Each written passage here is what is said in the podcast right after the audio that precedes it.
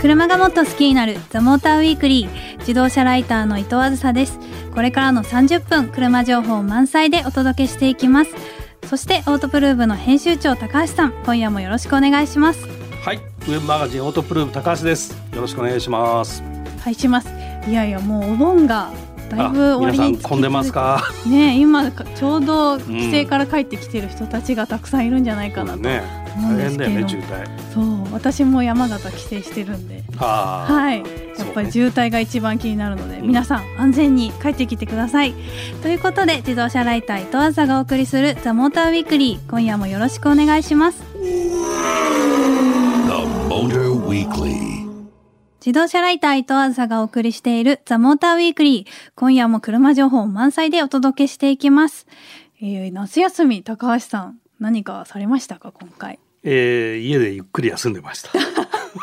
そうなりますよね。はい。はい Amazon プライムビデオを見て。本当で すか。私一応花火大会行きましたよ。あ、花どこの？はい。えっと、伊東の方であったああ。安心。祭っていうええー。花火大会があってやっぱ都内とか、うんまあ、横浜とか、うん結構人いっぱいで花火大う会んちょっと厳しいじゃないですか。そうだよね。はい、なのでちょっと離れたとこでドライブし しがてらうん花火見に行ったので、おーすごい良かったですよ人もそんなに多くないですしあの人混みがね、結構はい人酔いしちゃうし。そうですよねだからぜひね、うん車で出かければもっと楽しいところに行けると思う ので、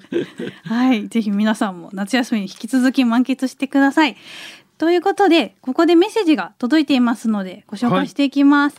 えーラジオネーム、ピノ吉さん。初メールします。今の時期、日中は暑くて洗車ができないので、夜中の3時から洗車場に行って洗車をしてきました。私の趣味でもある洗車をしていると、毎回時間を忘れてしまうぐらい夢中になりすぎてしまうのですが、愛車がピカピカに輝いていくのは本当に気持ちがいいものです。ということですが、うん。そうですよね。夏の時期、暑いもんね。ね、日昼間は。中に洗車しちゃうと、こう、うん日焼けしちゃうというか、うん。ワックスとかダメねかけるとね、ね、なんとのこびりついちゃうみたいな感じに本なっ当ちゃでうすし。よね。うん私も夜中にやってますね。やっぱり本24時間の洗車場が なるほど。あると夜に行って、うん、やっぱやりますよ。あそう、はいもうね洗車は随分何十年もしてない から本当ですか。もう機械洗車もあんまりしないんだけどあんまりね、うん車そういえば手入れしてないかもしれないないやー若い時はねうん、うんあのやっぱり洗車大好きでうんうん。洗車してねワックスかけてってやってそこで覚えたのがねはい。車のね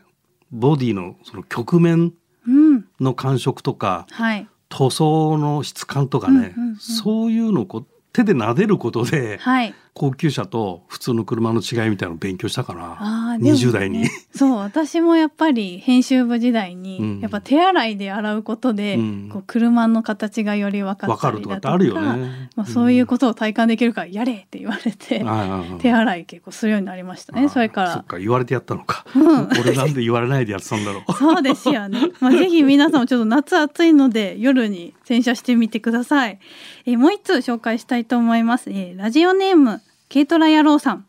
あずあずさん高橋さんこんばんはこんばんはこんばんは。毎週楽しく拝聴しております。もし200万円で自由に新車中古車を買っていいならどんな車を購入しますか、えー私は軽バンを購入してなんちゃってキャンパー仕様にします。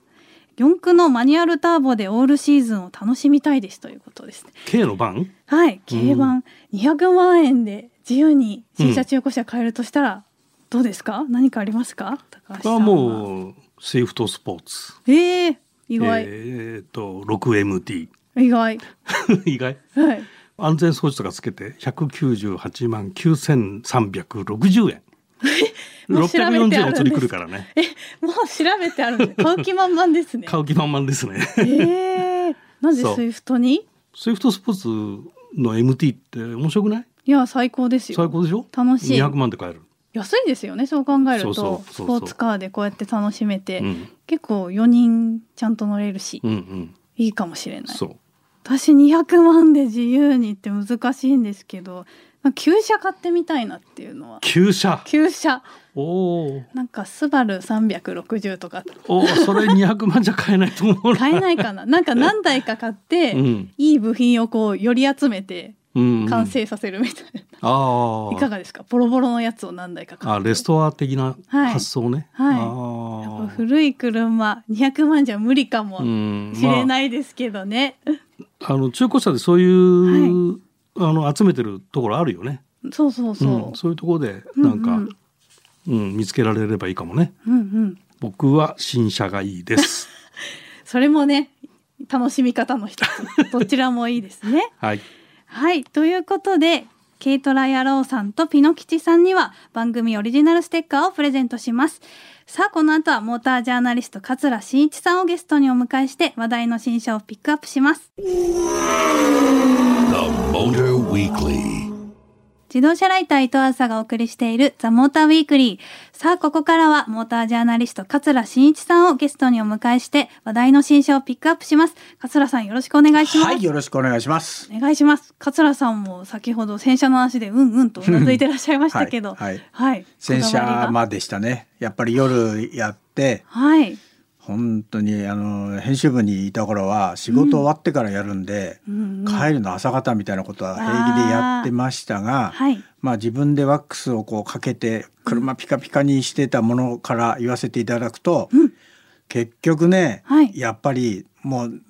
えば1年に1回とか、はい。まあ、プロに磨いてもらって、うんうん。でそれ以外は、はいまあ、普通に洗車しておくのが、はい。一番車にあの、まあ、ダメージとは言いませんけどへーあの持ちは持ちはではい。あのプロにまあ、一回見てもらうと本当に綺麗になるんで、へえ。一年か二年に一回やってもらうといいです。はい、私もぜひちょっとやってもらおうと思います。はいありがとうございます。 それでは今夜ピックアップする車について3人それぞれの印象を持っているフリップに書いていただいているので発表していきましょう。えーリスナーの皆さんはどんな車なのか想像しながら聞いてみてくださいね。えーそれではまず私からいきます。はいドドン、ドドン水、み水水、なんだ乗った感じの印象がこれでした。うん水。はい、次、高橋さん。味気ないのか 味気ないそういうことじゃない。はいはい。はいということで、次、高橋さんお願いします。ジェンツドドンジェン2第二世代へ突入おージェネレーション2ですねジェネレーション2。はいこれでわかる人は結構車好きかもしれないですね。ーわかんないです。はい、では、桂さん、はお願いします。は。い、どどん。はいえー未来先取り。おお。おー未来先取り。未来先取りおう素晴らしい。なんとなく、言っちゃったな。結構先進的な車なのかなそうとだねいう感じがしてきましたね。はいはい、ということで皆さんなんだか分かったでしょうか今夜ピックアップするのはマツダ3です。ではまず私からこのマツダ3についてちょっと簡単に説明させていただきます。はいえーマツダ3と聞くとちょっと耳なじみがないなと思われる方もいると思うんですけれどもマツダ3はもともとアクセラの海外名だったということで今回の新型から、まあ、グローバルでマツダ3に統一しましたというモデルになっています。でハッチバックとセダンがあってハッチバックの方はもう車のリアにかけて滑らかに傾斜していてこれがファストバックと呼ばれている、うんこのスタイルがちょっと特徴になっているということですね。でマツダ3がこれからマツダ社が新たなステージへ進むということで、うんプラットフォーム、まあ、車の骨格が一新されていたりですとか、まあ、これまでのガソリンディーゼルのエンジンのラインナップに加えてスカイアクティブ X というガソリンとディーゼルのいいとこ取りをしたようなうんうエんンジンが新しく新開発されました。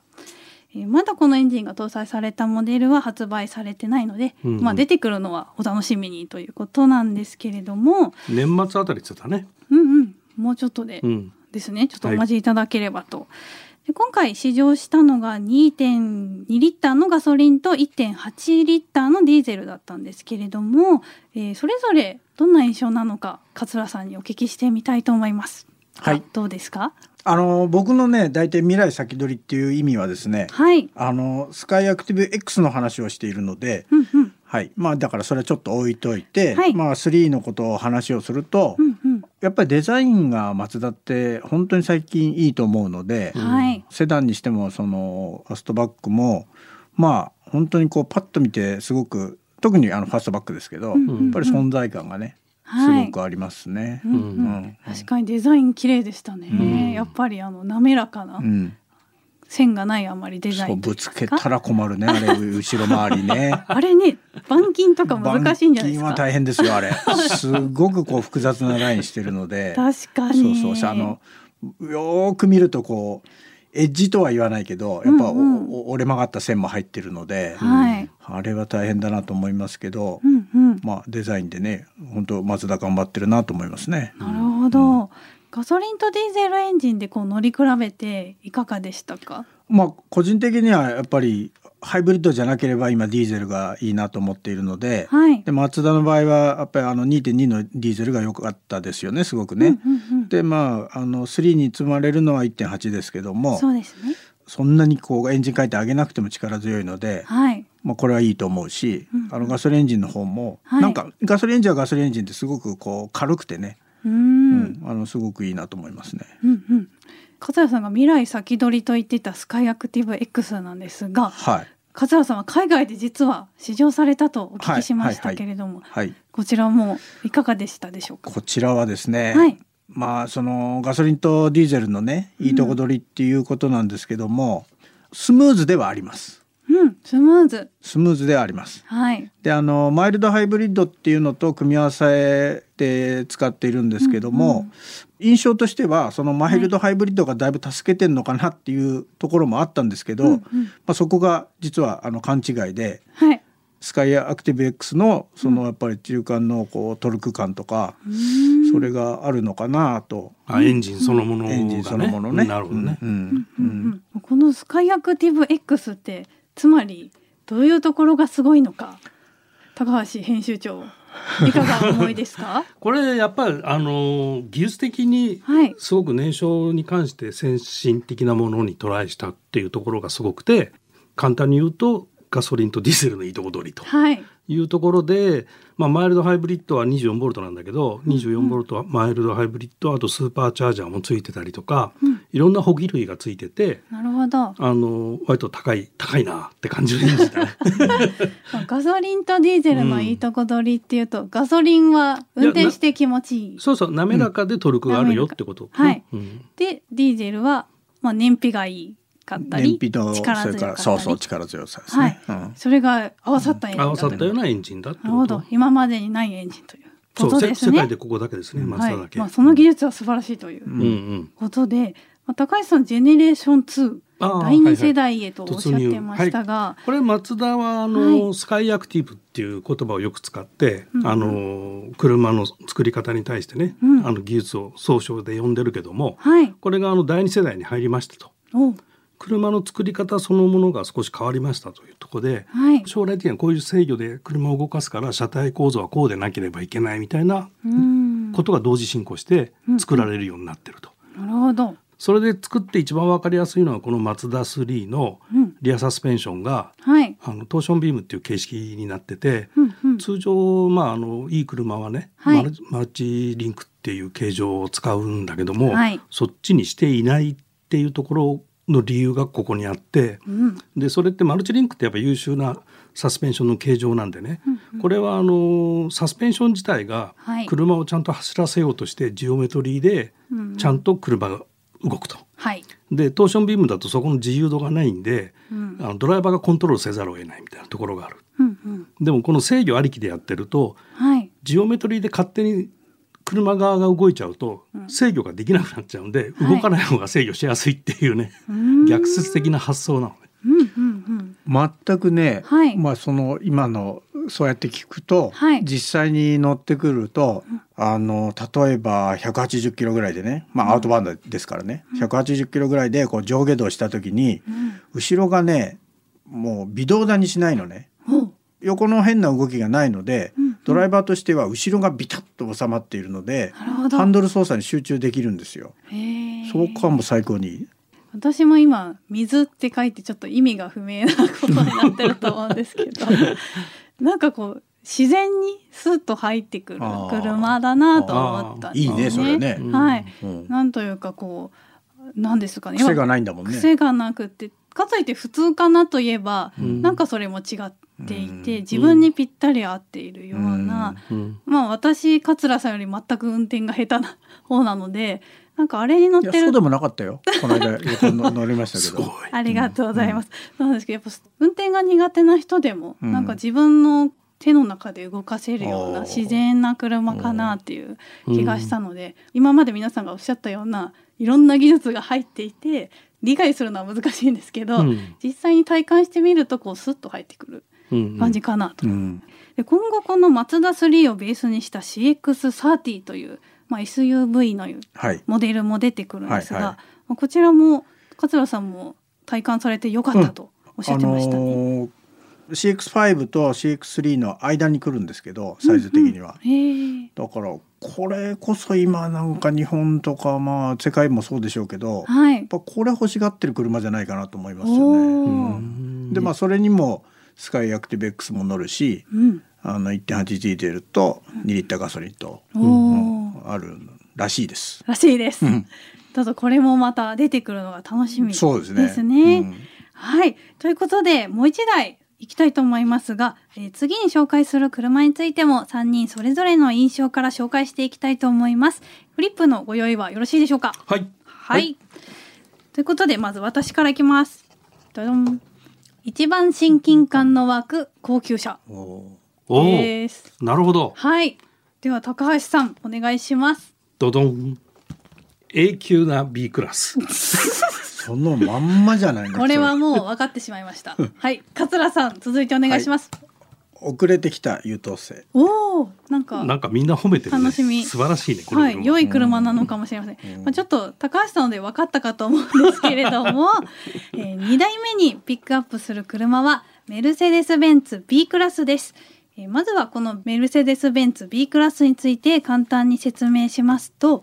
A クラスをベースとして、まあ、もっとファミリーカー寄りにサイズアップした車とうんいうことになりますね、えー後席や荷室が広くなっているのはもちろんなんですけれども、まあ、電動の荷室のテールゲートがついていたりですとか、まあ、車の後ろに足をこう差し込んでテールゲートが開くシステム、まあ、こういうのが標準装備されているということでかなり便利な車になっているかなと思います。えー、桂さんのちょっと苦手なはいはい、メルセデス、ハロー、はいメルセデスももちろんついていますということで、また今回もやりましたやりました、はいちょっと良くなってましたかえいやはい今日はって言ったらん何でしょうってあ、言まわあ、れた、そうなんですね。はい。ということで、まあ、A クラスをベースにしているということで、まあ、A クラスとじゃあ似てるのかなというふうに思われる方いると思うんですけれども、実際に運転してみていかがでしたでしょうか、桂さんは。桂さんえっ、と、そうですねやっぱりあの室内の広さがね、あのもう全然 A とは違うのではい。ただエンジンがこれ1.4リッターのうんうん。ガソリンで、はい。えっと736の DS DCT とうん。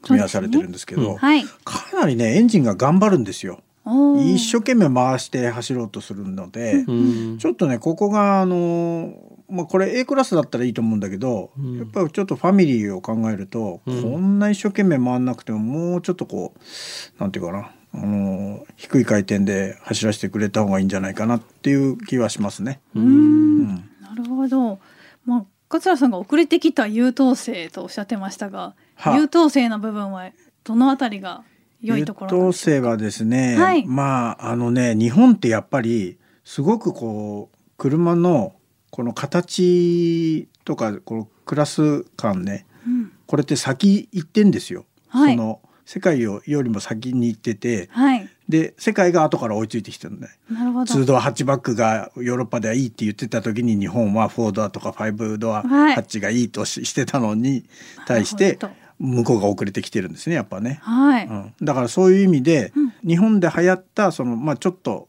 ちょっとミニバンじゃはないですけども、そのコンパクトセダンの、はい。まあ、ちょっと背の高い版が、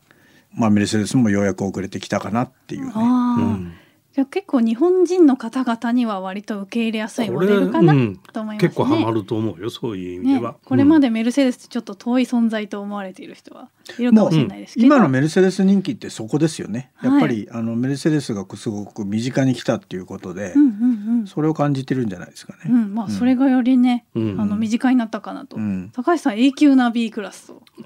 これまあ単にシャレで、はいなんか B 級グルメじゃないけど、はいなんか B 級 B クラスっていうとなんか B っぽいからはいいや永久ですよっていう話を書いただけなんだけどなるほどあのー、要はパッケージがすごく良くて、今コボちゃんが言った通りで、はいあのミニバンはっていう人もいるだろうし、うんセダンハッチバックだと狭いしみたいなニニーズって絶対このクラスだとあるとはいそこのマーケットニーズに応えてドンピシャなサイズが来たなっていうところうんだから想定するのが車の運転好きっていうよりは誰でもがはいあの乗って違和感なく運転しやすくっていうのをコンセプトに作ってるから、例えば A クラスだと割とハンドルの操舵感とかしっかり感とかね、はい合成感みたいなのすごく感じると思うんだけど、うん B クラスだと割とスッと軽めにハンドルが動いたりとかってするじゃないそうでしたねだからそこら辺がこの想定ユーザーの違いでね、まあ、あの制御を変えてくるっていうねはい土台は一緒なんだけどうんうん全然違う車に仕上げてるっていうところの車かな。そうですよね、うん結構 A クラスと B クラス結構差があったというかそうだよねそれぞれの個性が出てたなと思うので、全く別物だよね。はいそう思いましたなのでちょっとねメルセデスちょっと高級でいけないわとおっしゃってる方もいるかもしれないんですけど、まあ B クラスぜひ、ね、ご家族で市場に行かれたらいいんじゃないかなと思います380万ぐらいですかねねはいお値段もお値段もそこそこでうん良いんじゃないかと思います、うんはい。ということで、今夜は、マツダ3とメルセデス・ベンツ B クラスをピックアップしました。ゲストの桂さん、ありがとうございました。はいどうもありがとうございました自動車ライター伊藤あずさがお送りしてきました「ザ・モーター・ウィークリー」エンディングのお時間となりました今夜はマツダ3とメルセデス・ベンツ B クラスをピックアップしてお届けしましたさてお盆の渋滞少しは解消されてますでしょうかね皆さんこのどうなんだろうねね、番組この、の30分の間に、 ね、なるべくなるべく進んでらっしゃるといいなと思うんですけれどもはいあの自動運転のこう一歩手前のね、はいあのレベル3とか2とかいろいろ今言ってるけどう、んまあ、そういうなんか追従式のあの装置がついてる車もだいぶ増えてきてるんでああ渋滞が前よりは楽になったよっていう人もいるかもね。うんうん私も渋滞になると入れますね、ACC っていうんですかねそうそうそう、はい ACC をね使うとねはい便利だよねあれね。はい、ぜひね、うんこの機会に、ね、使ったことない方って意外といらっしゃるかなとあ思あっそてうかいて、うんついていても、うんなので今聞いていらっしゃる方はぜひ今使ってみてうんうんもらえれば渋滞もちょっと楽ちんになるかと思いますのでぜひ試してみてくださいラモーターウィークリーでは皆さんからのメッセージをお待ちしています最近行ったドライブスポット初めて乗った車気になる車など募集していますメールアドレスは tm.fmyokohama.jp ザモーターの頭文字 tm に続いてアットマーク fmyokohama.jp ですメッセージを採用させていただいた方にはザモーターウィークリーオリジナルステッカーをプレゼントしますそしてツイッターでも今夜の感想をお待ちしていますハッシュタグモーターウィークリー847でつぶやいてくださいねということでお相手は